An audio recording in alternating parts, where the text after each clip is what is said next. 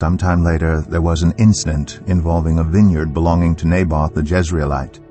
The vineyard was in Jezreel, close to the palace of Ahab, king of Samaria. Ahab said to Naboth, Let me have your vineyard to use for a vegetable garden, since it is close to my palace. In exchange, I will give you a better vineyard, or, if you prefer, I will pay you whatever it is worth. But Naboth replied, The Lord forbid that I should give you the inheritance of my ancestors. So Ahab went home, sullen and angry, because Naboth the Jezreelite had said, I will not give you the inheritance of my ancestors. He lay on his bed sulking and refused to eat.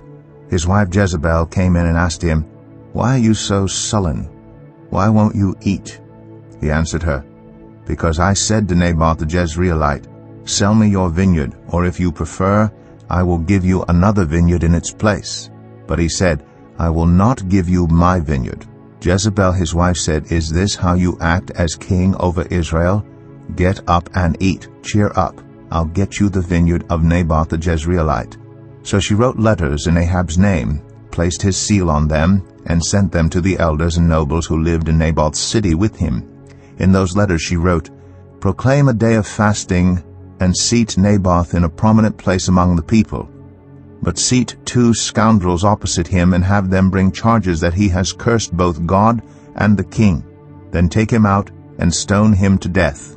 So the elders and nobles who lived in Naboth's city did as Jezebel directed in the letters she had written to them. They proclaimed a fast and seated Naboth in a prominent place among the people. Then two scoundrels came and sat opposite him and brought charges against Naboth before the people, saying, Naboth has cursed both God and the king. So they took him outside the city and stoned him to death. Then they sent word to Jezebel, Naboth has been stoned to death.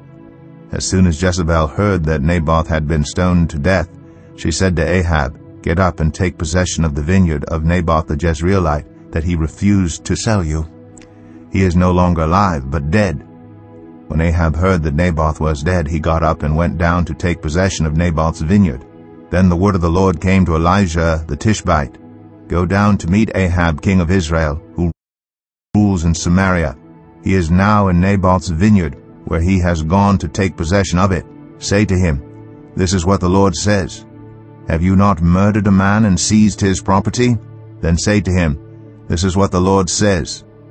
In the place where dogs licked up Naboth's blood, dogs will lick up your blood, yes, yours.